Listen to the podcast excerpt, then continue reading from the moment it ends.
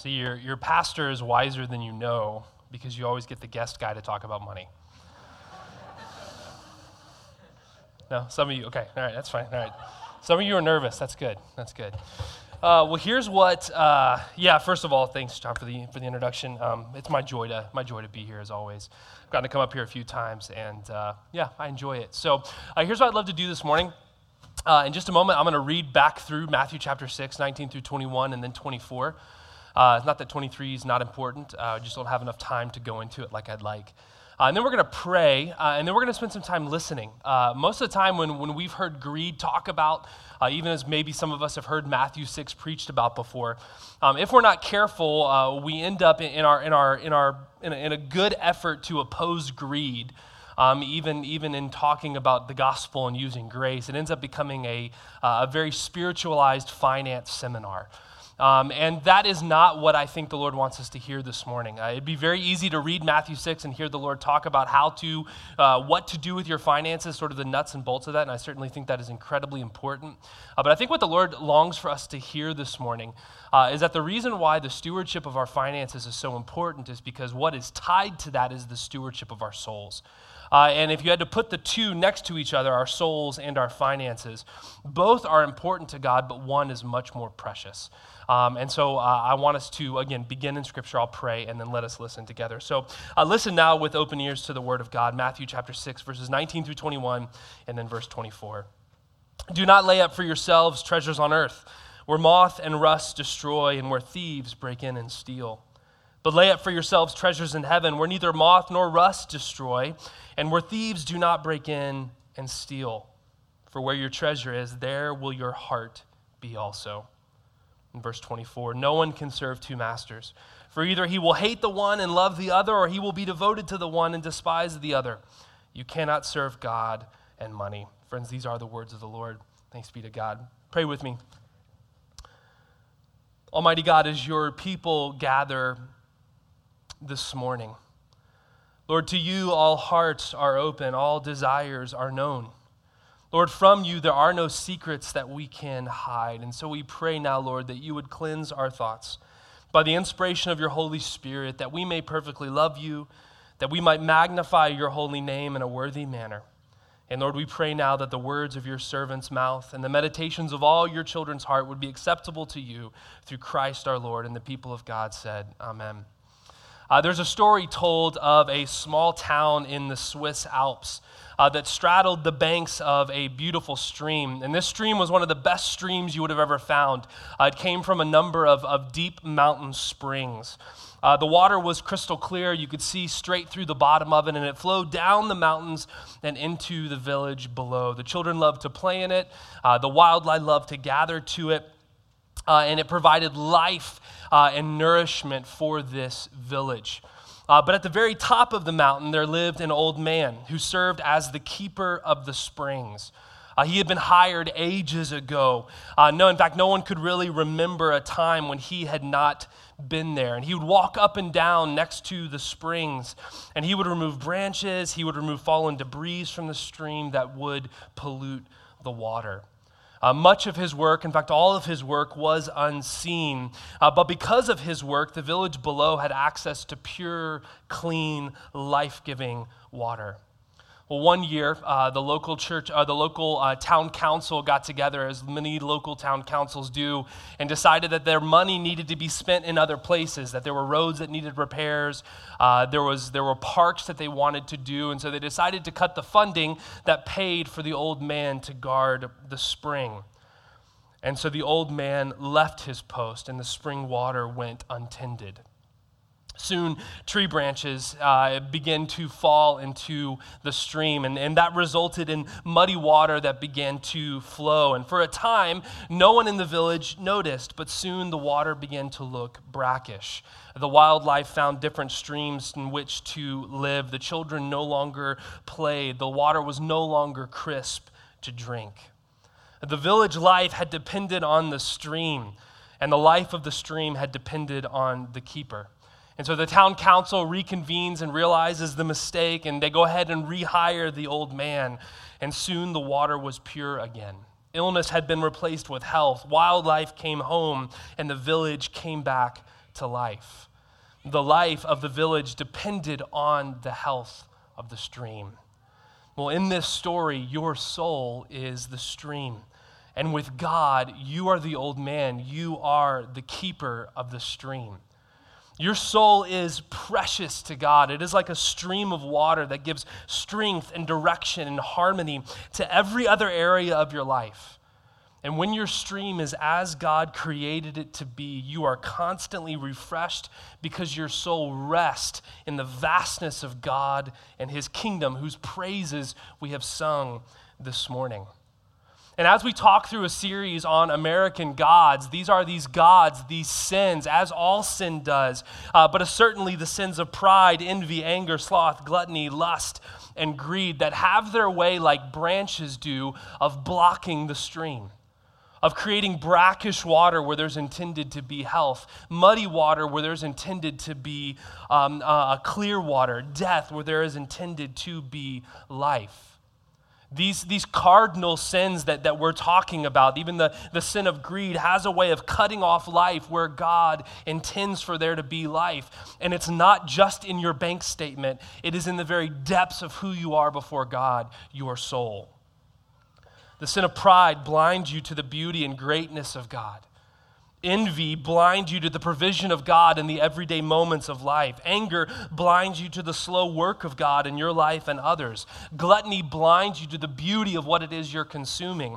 Lust blinds you to the enjoyment offered in relationship with God. And as we come to greed, greed blinds you. It fogs your vision like it does the water of your soul to the trustworthiness of God whose mercy not only endures forever, but whose love and provision is loyal, it is steadfast. Because greed at its core is idolatry. This is Paul's point both to young, young Timothy and the church in Colossae. To Timothy, he says that the love of money, not money, right? A lot of times that gets quoted the, that money is the root of all evils, and that feels like that would just solve the problem. But it's actually much worse than that. It's it's the love of money. That is the root of all kind of evil. In Colossians, Paul uses the word covetousness, which is just a different word for greed, and he says, This is idolatry. It is worshiping something other than God. It's worshiping something other than God, but it's also a, our, greed, our, our, our, our excessive love of money and what money can buy.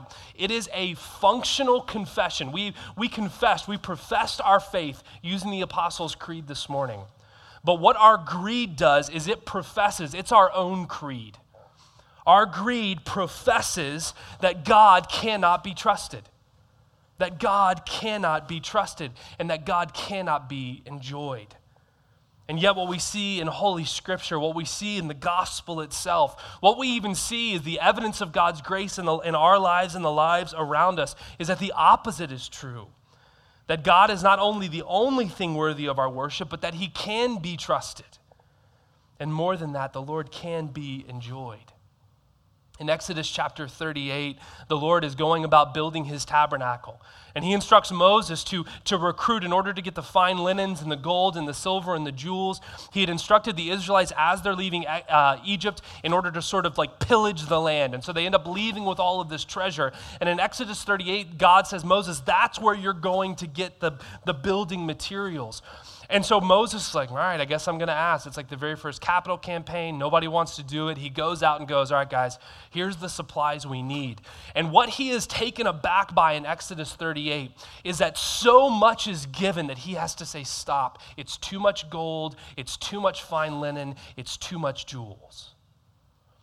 Their generosity overwhelms him. But notice where this comes. Does this come in Exodus chapter 3? No, it comes in Exodus chapter 38. It is not what God demands in order to set them free, but rather it is a generosity that has overflowed from God's generosity, in that we're already well into the story of the Exodus. God has set them free from Egypt. He has provided them with manna, with water. He has defeated the, the, the armies of Egypt. And in response to his generosity, in response to his hospitality, what overflows in the people's hearts is they cannot give enough. Now, that being said, I, I, wish that the answer, and oftentimes when I've heard greed talked about, um, oftentimes the answer is just remember how generous God has been to you. That's it. That's how you deal with greed. It's the one silver bullet Jesus forgot to mention. Just remember how generous God has been with you. And it certainly is not less than that. It is incredibly important. You see this pattern throughout all of Holy Scripture of, of the generosity of God. The response to that is the generosity of God's people. But like the stream that needs to be decluttered, there is some soul work for you and I to do that God not only invites us to, but also commands us to. And that's what's going on here in Matthew chapter 6. It is, yes, remember how generous God has been to you, but also there is some soul work. There is some tending to your soul to be done. And so, what Jesus is going to give us in Matthew chapter 6 is actually stewardship instructions. And this practice of stewardship, this rhythm of grace, of, of practicing stewardship, it's actually the bolt cutters that cut the, the chains of greed that attach themselves to your heart. Now, if you remember, a steward is, is a person who has been entrusted not with their own belongings and resources, but with someone else's resources. But they don't just get to manage those resources however they want, but instead they are told how to steward the owner's resources. It's to fall in line with the owner's visions and values. And so, as we come to this passage, we remember that we are not only stewards of all that God's given us, our, our finances and the material goods, but I would even argue more importantly, you are a steward of your soul. You are a steward of the soul that God has given you.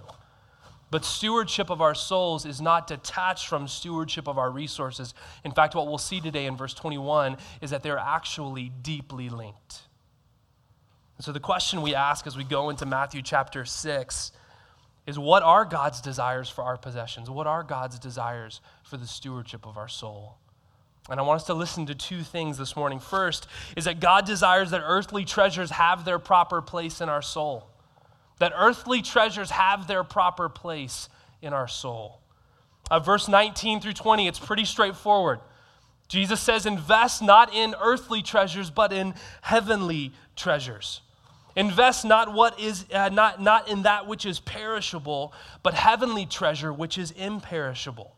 Now, here's what Jesus is not doing. Jesus is not forbidding savings. In fact, Scripture, uh, Holy Scripture speaks of the wisdom of savings.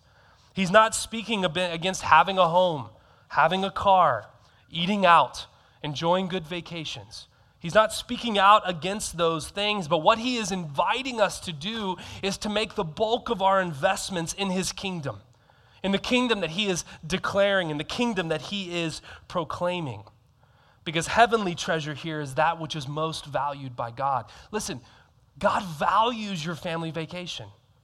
God values your home and your job and your savings. Those are things that God finds value in. But the penultimate thing that God values is your soul in his kingdom. And so, what is it that God values? He values our soul, He values the souls of others.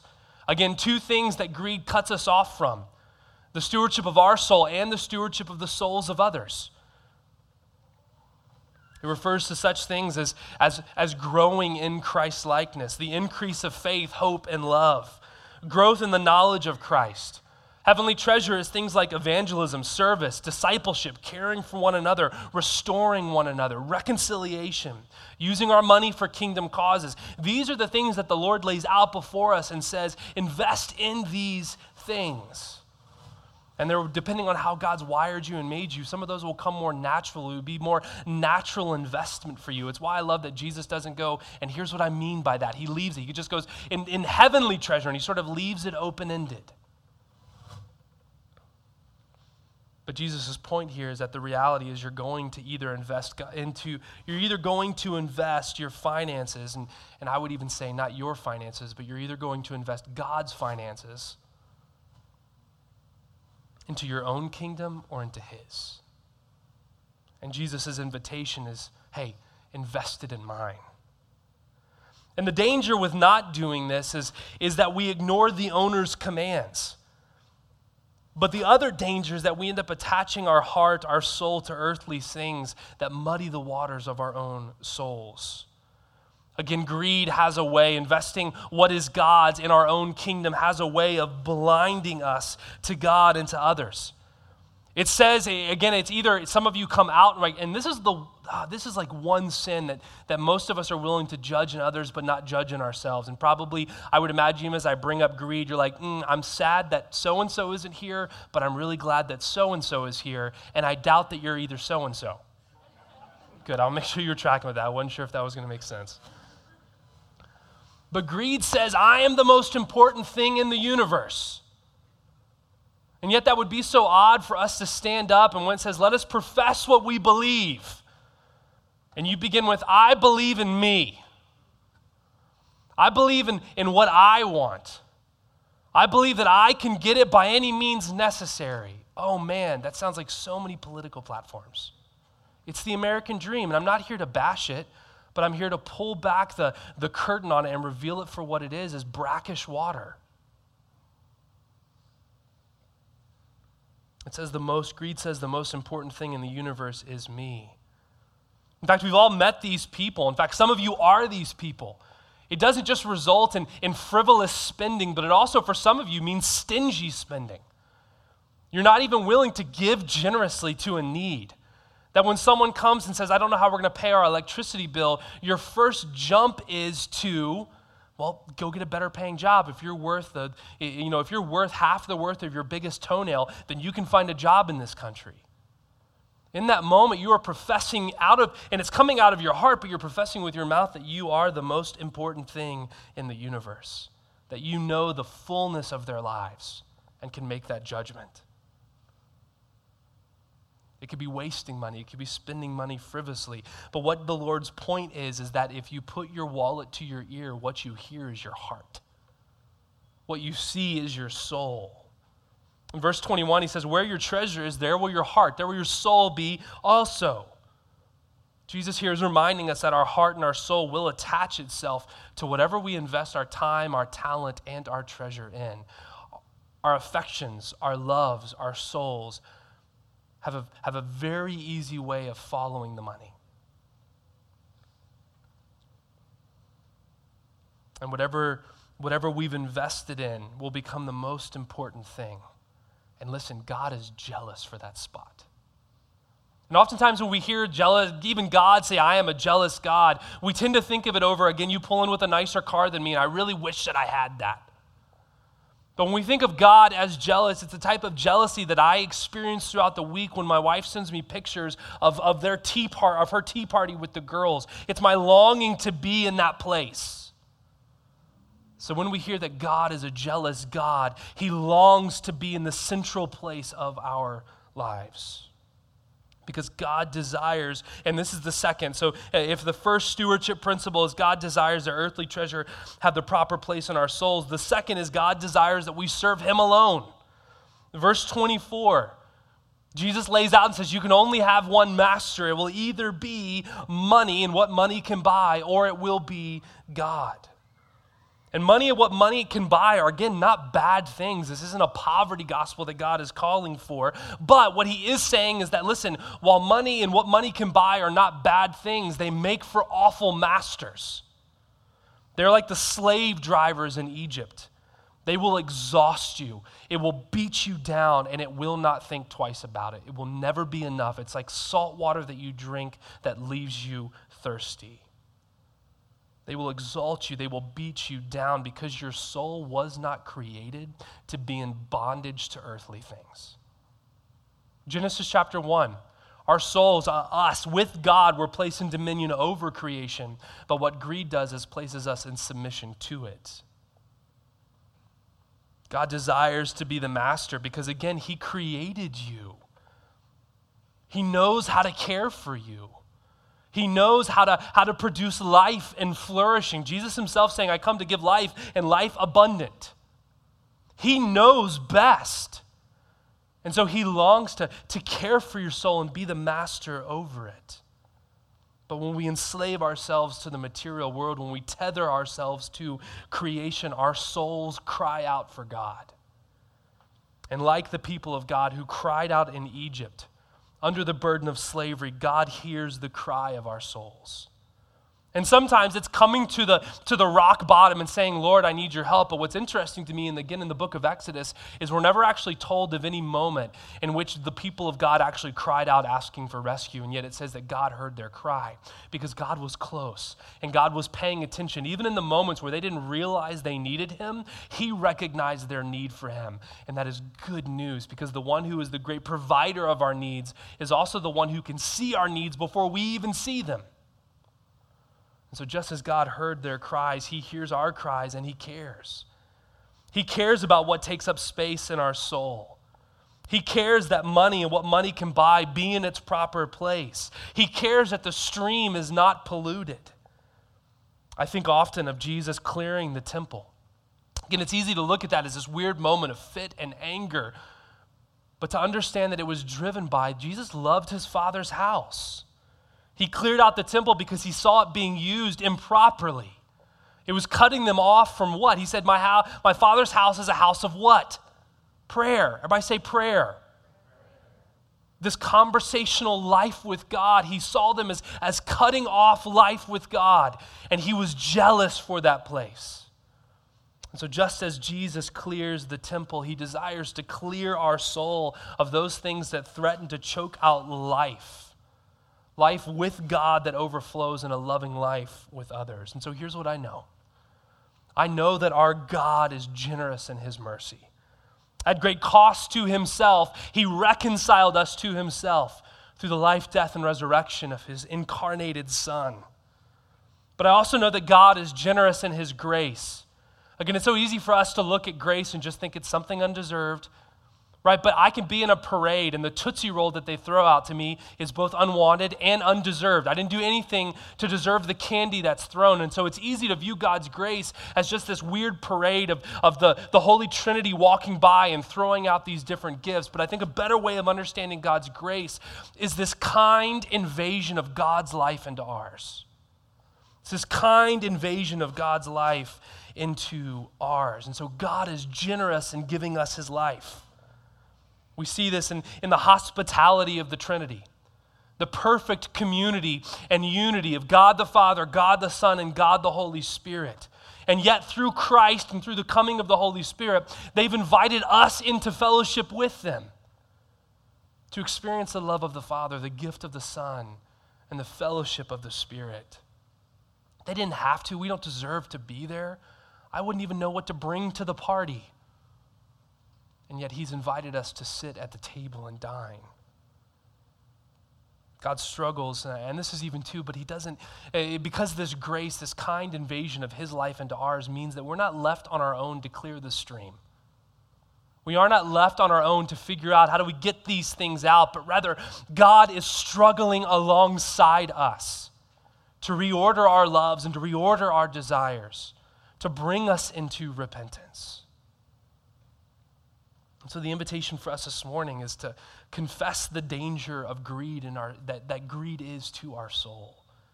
To confess, to be in agreement with God, to say, yes, this is a danger for my soul. It threatens to choke off not, not relationship, but companionship with God, the very thing that He longs for. Greed chokes off this companionship. It, per- it pursues companionship with that, with that which can be bought while ignoring the companionship with which God has purchased you for. It takes up space where it does not belong. And some of us, some of us have sat by and allowed the stream to be clogged. Some of us, because of the desires of our heart, have even thrown branches into the stream. We've thought I'll be defined by what I can throw in, what I can uh, uh, accumulate for myself, not just in finances, but maybe it's in a, a position, a job position. Maybe your greed has, has come out in longing for the affirmation and the, and, the, and the love of other people. Maybe it's come out and you just, you want to gather all the knowledge, you want to know everything. Regardless of what it is, those things are not bad things in and of themselves. Satan cannot create. And so, whether it is pride or envy or lust or greed, it is Satan, the enemy, using something good in order to clog the stream, that would cut you off from companionship with God.